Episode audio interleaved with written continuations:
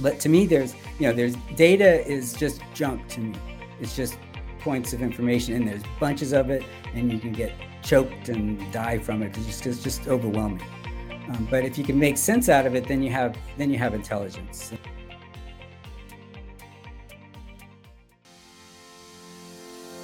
You're listening to Digital Conversations with Billy Bateman, the demand gen leader source for the latest revenue strategies presented by ChatFunnels. All right, everyone, welcome to the show today. Today, I have the pleasure of being joined by Bob Samuels, co founder and CEO of Tech Connector. Bob, thanks for joining me, man. Hey, happy to be here, Billy. How are you yeah, today? I'm, I'm excited. I'm excited. This will be this will be a fun conversation, but before we get into it, you know, for people that don't know you and don't know about Tech Connector, um, give us a little intro to who Bob Samuels is and, and what you guys do at Tech Connector. Sure. Thank you for asking. So, I uh, co-founded Tech Connector about four years ago. Um, I'm I'm a finance guy from way back. I, I graduated with an accounting degree. I have a CPA, 20 years of uh, accounting and budgeting and and analysis and so forth. And then um, I about 20 years ago, I got into the B2B lead gen space. Uh, okay. Uh, I joined a company called Netline, which is still around today. It was it was a young puppy then. Now it's you know a 20 year old company, but it it was very smart. And we did lead gen uh, early on. Uh, we did content syndication, which is a little bit different than now. Now it's th- things have changed quite a bit in the last 20 years. Yeah, um, and, and, I can share with you about that. But we you know we did lead gen for B2B. We started off with um, getting uh, getting uh, uh, qualified subscribers for controlled circulation publications. So we would we would work with magazines like uh, real magazines, like remember they used to print them and yeah, print them in dead trees and uh, yeah. I used I used to get my Outdoor Life and my uh, my Sports Illustrated in the mail, and no more. No more, no more. So you know, we we worked with you know uh, you know InfoWorld and um, Tech Tech magazines and getting them subscribers uh, that are qualified and through through the internet. And so, and then we switched where some of the advertisers in the magazines, like Oracle or SAP or whatever, said, "Hey, if you can get qualified subscribers for these guys, for um, you know, can you get us qualified uh, uh, prospects?" Okay. And so we started started um, promoting white papers and syndicating, getting getting people to sign up for webinars and so forth. And uh-huh. so um, so you know that we got into some, so my job, you know, I, I, switched from being the CFO to being head of uh, performance because I didn't want to sit in the back and count beans. Yeah, um, I wanted to be in the front and affect revenue and affect performance. And so I made that shift uh, pretty early on, and uh, I've enjoyed doing that ever since. And so um, I left. I was there about ten years. Went to um, uh, Salesify, which got bought by Ziff Davis. Um, mm-hmm. some other big uh, B2B lead gen companies, and I was in charge of, of uh, performance, I mean, excuse me, partnerships. Um, actually, before that, I was at QuinStreet, which is a a B2B uh, publisher, and uh, we did lead gen and, and uh, accounting, uh, excuse me, uh, display advertising for um, tech, tech marketers. So I was in charge of partnerships there. And so by being, being involved with partnerships, I got to learn who the key players are. And yeah. so who are the other um, big smart uh, lead gen companies, and I'd partner with them, and I, you know, they would help me fulfill campaigns. I could help them, and so forth. So um, with Tech Connector, we founded four years ago. It's a uh, it's a fully transparent, best of breed marketplace of, of lead gen solution providers and data providers, because we're finding more and more that data and intelligence is super important. So yeah. we're, we're merging that quite a bit. And so we have a marketplace of over 100 different lead gen companies, publishers, um, and email marketing companies and telemarketing companies and uh, you know data providers and so forth. And we help clients figure out who to work with. And uh, uh, subsequent to that, we developed a platform where we can manage campaigns. So everything from uh, fill, figuring out you know the targeting to um, putting together a request for proposal, sending it out, uh, selecting the different solution providers, communicating with them, uh, managing the campaigns, and then dealing with the leads and validating them and scoring them and verifying and uh, routing and all that stuff. Awesome. So, yeah, so it's been fun. Yeah, no, that dude, that's that sounds like fun. So, uh, what we wanted to talk about, um, we you know, hey, what are we going to talk about if we do this podcast? And like right off the top, you were just like actionable intelligence, and I love the I love the topic because just as you mentioned, you know, data and intelligence is becoming more and more important in the marketing and sales um, function. But you know, I get I'd say at least five, if not ten, emails a day with people trying to sell me intent data or a list or some type of information for our marketing and sales team. And you know usually i just mark it as junk because it doesn't seem that legit. And i feel like there's a lot of noise. You know everyone says oh we've got the right data for you. Now if you have the right data it's gold. But i feel like most people it's it's not telling a whole story. So, to you, what is actionable intelligence? Yeah, that's a great question. And and like you said, that you know the the new buzzword these days is is uh, you know in, intent data, right? yeah. I always I always put my air quotes with it because you know it means different things to different people, and and how valuable is it is it's it's questionable, quite frankly, a lot of it. Um, but you know, conceptually, I love the concept of of um, learning and being smart about who you reach out to yep. uh, figuring out who's it best to you know it, it's a uh, you might as well talk to people that are valuable to talk to rather than just randomly pick people. So doing your homework and and figuring out so part of the intelligence is the market intelligence some and some of it's competitive intelligence and and some of it's account intelligence and some of it's down to the very specific person that you're going to be dealing with. So whoever was dealing with you with all those emails they may have done a great job of targeting you um, or yeah. personalizing it because if they did they could have said hey listen i know about you and i know what you do and i know your target audiences and i know you know what your challenge what their challenges are and and i can help you reach them maybe. Or, and here's this data that can help you or whatever. But to me there's you know there's data is just junk to me. It's just points of information and there's bunches of it and you can get choked and die from it because it's, it's just overwhelming um, but if you can make sense out of it, then you have then you have intelligence, and and so you can you can cluster it, and you can figure out patterns, and you can figure out um, outliers and so forth. And then um, if and then if you can and then if you can make the intelligence useful, where you can actually do something with it and actually um, you know affect your sales pipeline which is really you know my clients that's what their purpose is then that's that's the best thing so if we can help them take their intelligence and and uh, triangulate it or validate it against third party information. Um, we can help them figure out what's the right messaging they should put out to the to, to different aspects to different audiences. Help them figure out what audience is best to go after and what should they be talking about because what's gonna what are the pain points or what are the challenges for those those people uh, based on and you know and again the usually intelligent, you know, the intent data out there, it's often like what people read. Maybe if I read an article um, six months ago on something, then that's that's it. But it's like it's old news right now.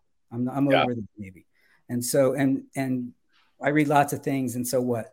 And and a lot of the intelligence is is not down to the specific person. It's only down to an IP address. So that you know someone at that company at that IP address read some article about this, but it may have been the chief bottle washer that read it, not necessarily the people that really want to talk about. So, yeah, being able to get the intelligence down to the specific people is is more actionable.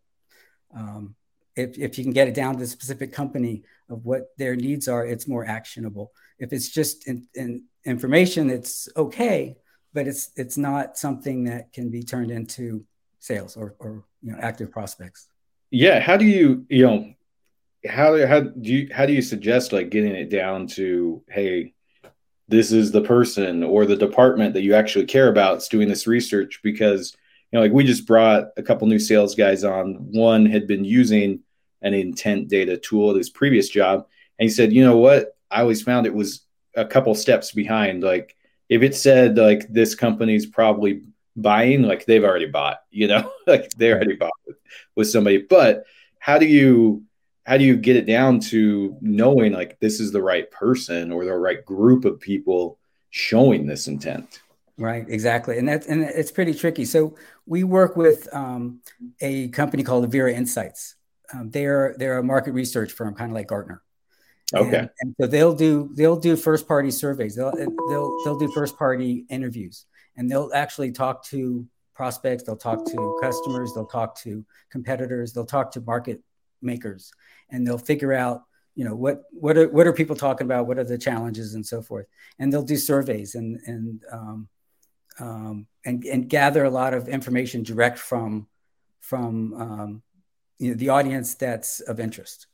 Um, awesome. and, and, so just getting it to, and then and then sitting down to talk to people, I guess is, is you know that's one way to do it. Um, but there there are some there's databases out there that they probably sent you emails, um, but uh, yeah, there's there's information on on different people and titles and so forth. But I don't generally go with that. It's okay. Okay now a lot of abm marketing seems to like at least expound like some level of intent included in their products um, but what do you think about abm marketing bob well i mean as far as you know ABM's another good big buzzword right so yeah days days but big data was a, a, a big buzzword a way back and cloud and so forth so now it's now it's intent data and abm so abm is it's um you know, it's it's it's a new buzzword, a newer, but it's it's old. You know, it's basically target you know target accounts, named yeah. accounts. That's that's that's all, and that, has been around since way before it was called ABM. Um, but basically, you know, I think it's smart to go after the the right accounts, and you know, the ones that have the highest propensity for success. And so, what does that mean?